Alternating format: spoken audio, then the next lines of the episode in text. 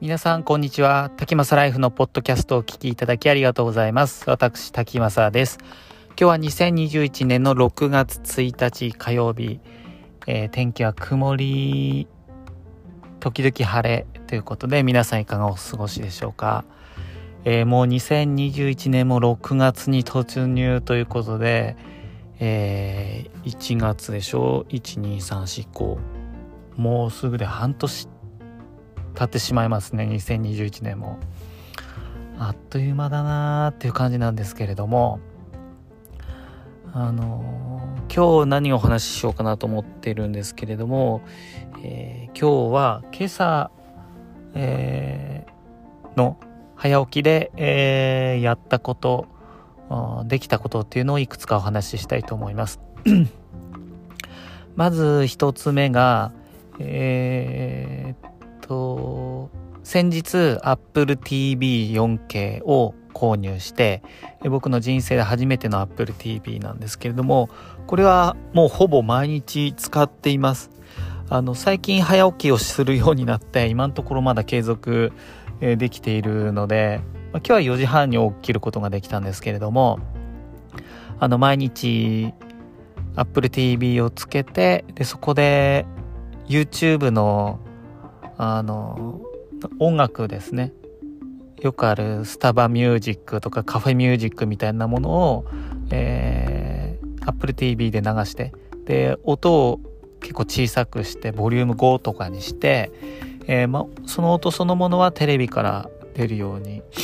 してその中で、まコーヒーを飲みながら朝は、えー、本を読むと。でたまにちょっとパソコンで、えー、パソコンいじってみると。そういう自分の好きな時間を過ごしています。なのでもう、まあ、考え方次第なんですけれども自分がもうスタバにいるようなカフェスタバじゃなくてもいいんですけど、えー、まあ、ドトールも好きですし星のコーヒーとかどこでもいいんですがカフェにいるっていう感覚で、えー、音楽を聴きながらコーヒーを飲みながら、えー、自分の好きな時間を過ごしているというところでとても快適なんですが、えっと、昨日ぐらいからちょっと気になったのが、えテレビの配線のちょっとごちゃっとした感じがあってそこが気になっていたんですね。でいつかやろうかなと思ったんですけれども今日もうちょっと早く起きることができてあまあちょっとやっちゃおうかなと思って、えー、やりました。えっと、そんなに本格的な、あの、整理はやってないんですけれども、あの、テレビ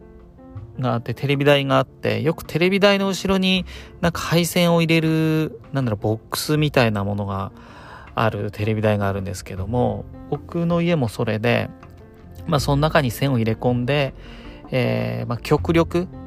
あの、外に見えないようにしたっていう、ただそれだけなので、時間的には本当に5分、10分ぐらいで、あの、できたんですけれども、まあ、それをやったおかげで、あの、自分の座ってる位置からこうテレビを見た時の配線が、あの、すごいスッキリしたので、とてもこう、あの、見た目が綺麗になったかなっていうふうに思っています。こういうのもあの、早起きしないとなかなかこう、まとまった時間じゃないとできないなっていうのもあって夜帰ってからじゃめんどくさいし土日は土日でゆっくりしたいしっていうのがあったんですけどなんかやっぱ朝早く起きると時間に余裕があるので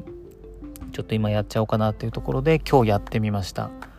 もし自分のあの電化製品テレビとかその他パソコンとかいろいろあると思うんですけども配線とかあのちょっといつかはやってみたいなっていうふうに思ってる方がいれば是非ちょっと早起きして、えー、その気分が乗った時にやるとあっという間に終わります。でそれが終わった後はもう一回やっちゃえばずっとすっきりしているのででとてもそれはあの心地いい生活が送れるんじゃないかなというふうに思っています。ということで今日は、えー、その配線ですね簡単ですけどもちょっとすっきりさせてみました。でもう一つは、えっと、これも前から興味があったんですけども、えー、サイドカーっていうのをちょっとやってみました。これは何かっていうとあの MacOS を積んだものと iPadOS を積んだものが手元にあればあの Mac の隣に置いて、えー、iPad でも画面を、共有できるっていうんですかね、え、そういった機能なんですけれども、まあ、このサイドカーを使うには一定のシステムが入っている条件っていうのがあって今までの僕の iPad Air 2でもできたのかな。多分今アップルのホームページ見てるんですけど iPad Air 第3世代以降って書いてあるので多分できないと思うんですけど、まあ、サイドカーを使うには MacOS カタリーナ以降対応モデルの Mac に搭載し iPadOS13 以降を対応モデルの iPad に搭載する必要があります。えー、ということでだいたい2017年とかそれ以降ぐらいに買ったものであれば大体は合致すると思うんですがその細かい条件とかはあのップルのホームページを見てもらえればなというふうに思うんですけれどもサイドカーを使えば Mac のディスプレイを拡張またはミラーリングするディスプレイとして iPad を活用できます。これ何かっていうと、えー、僕は MacBook Pro を使ってるんですけれども MacBook Pro で、まあ、例えばネインターネットしますえー、しながら YouTube もちょっと見たいですでもブログもちょっとやりたいし、まあ、やる人がいれば動画もちょっと書きやりたいなっていう方。あのマルチタスクをする人が、えー、たくさんいると思うんですけれどもそこで Mac の画面でいっぱい収まりきれないのでその Mac の中で新しいページで表示することもできるんですけれども iPad があってそれをサイドカーっていうのを使うと、えー、もう一個画面が増えることができるので、え例えばあサファリは、え、ちょっと画面上今メインでやりたいこととサブでやることを分けることができるんですよね。例えば今日の僕朝やったのはえー、っと、まあ、ちょっとブログ先日あの初めて投稿してちょっと絵文字が多すぎたなと思ったのであの修正したいなと思ってでユリシーズっていうアプリがあるんですけれどもそれを開いてでえっ、とインターネットヤフーとかでニュースも見たりしてたんですけれどもちょっとメインでユリシーズをやってサブであのヤフーとかも見たいなと思ってサイドカーを試してやっていました。やり方っていうのはとても簡単で、えー、MacOS を使っている場合は右上の方に、えーと、ディスプレイのボタン押すところが多分あると思うんですけれども、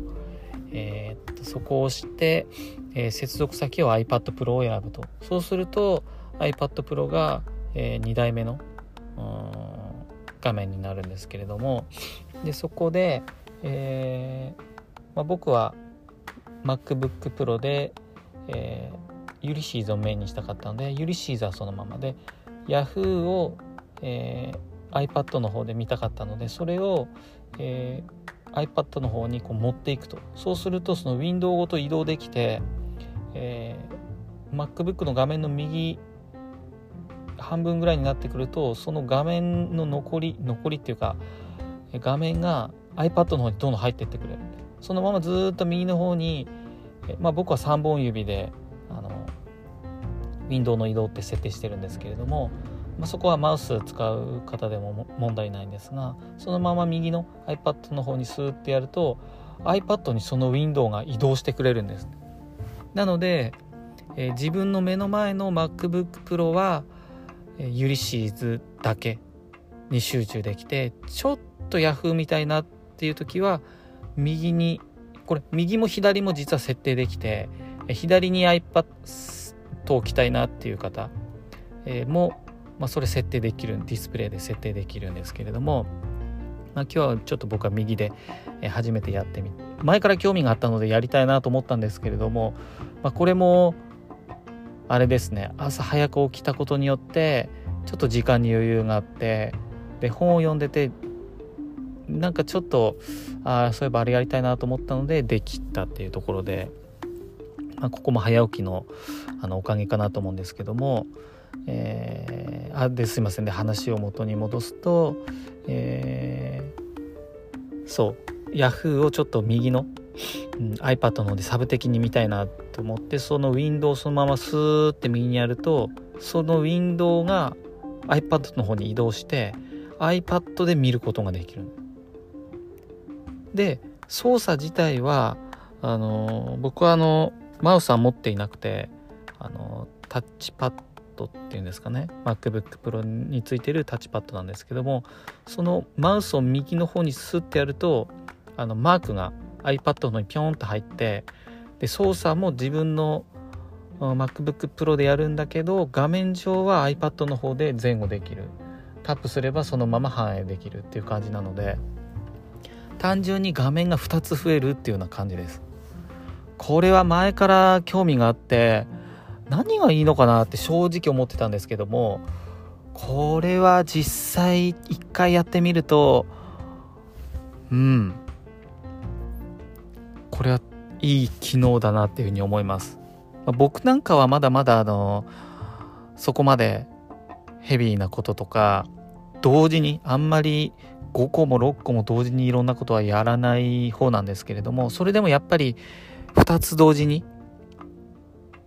例えば YouTube 見ながら Yahoo でなんか検索したりとか YouTube 見ててあこの商品気になるなと思ってリンクをタップすると、えー、Yahoo とかあのー、検索エンジンが出るのでそれはそれで、えー、調べながら YouTube も見たいなっていう時は、まあ、画面を半分ぐらいずつにしてちっちゃくして見ることもできるんですけれども手元に、えー、iPad と Mac この2台があれば画面を、まあ、2つに増えるので大きい画面のまま両方見ることができるのでここは一つあのメリットなんじゃないかなっていうふうに思います思わず「おお!」って声上げてしまいました今日はそういう機能はあるっていうのがなんとなく分かってたんですけれども実際に自分でやってみるとうわすげえみたいなやっぱりあのーまあ、今までは例えば iPad だけでいいやとかあの MacBook だけでいいやとか iPhone だけでいいやっていうふうにあのどれか1個に絞ってやればあのまあ当然かかるお金も少ないしそれ一つさえあればどこでも持っていけるっていう考えだったんですけれども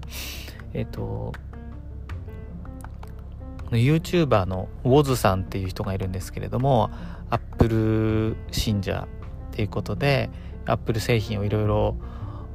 情報発信している方がいてその動画が最近とても面白くてよく拝見してるんですけれどもその方が言っているのはこれだいぶ前にのに言っている話なんですけれども三種の神器というところで、えー、それぞれの単体でももちろん素晴らしいんですけれども Mac と iPad と iPhone この3つが揃うことによって、えー、できる相乗効果っていうのはものすごいっていう話をしていてそれがまさに体感できたっていうのが今日の朝でした。ですので、えー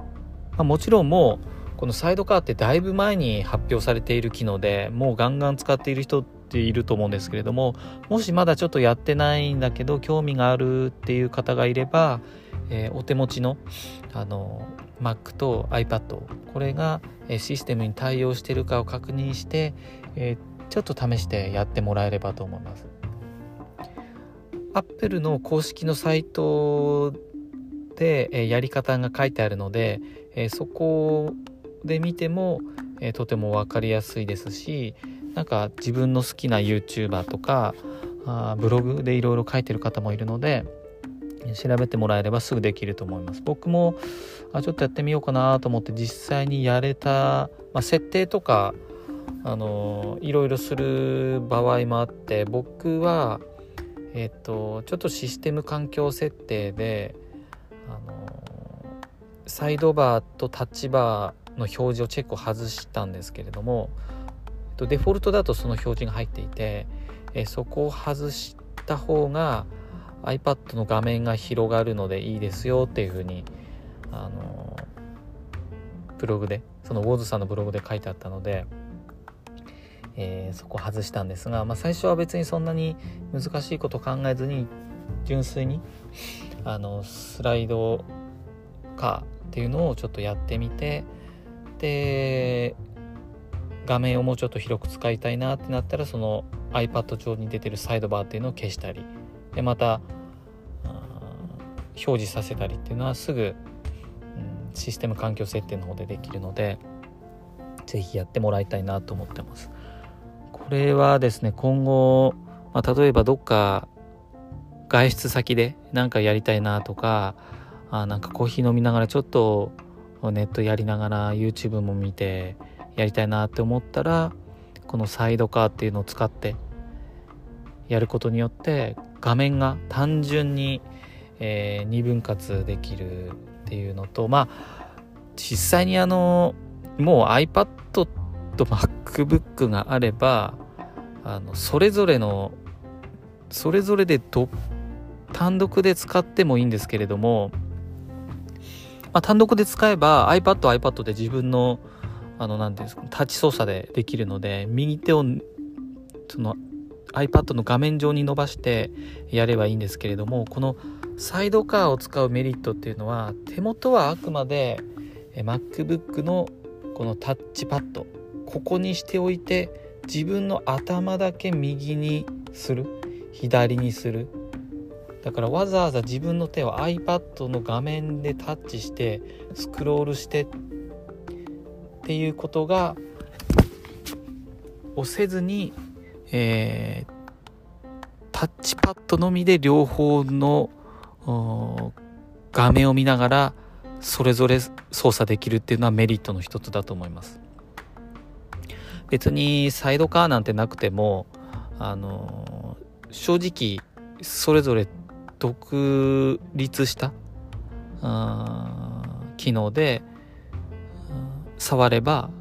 それはそれであのサイドカーの機能を使う必要ないので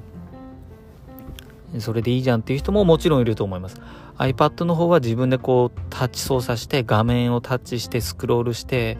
えー、画面を大きくしたりスワイプしたり、えー、そういうやるのが好きなんだっていう方はもちろんそれでやってもらってもいいですし僕が今日このサイドカーで感じたメリットっていうのは、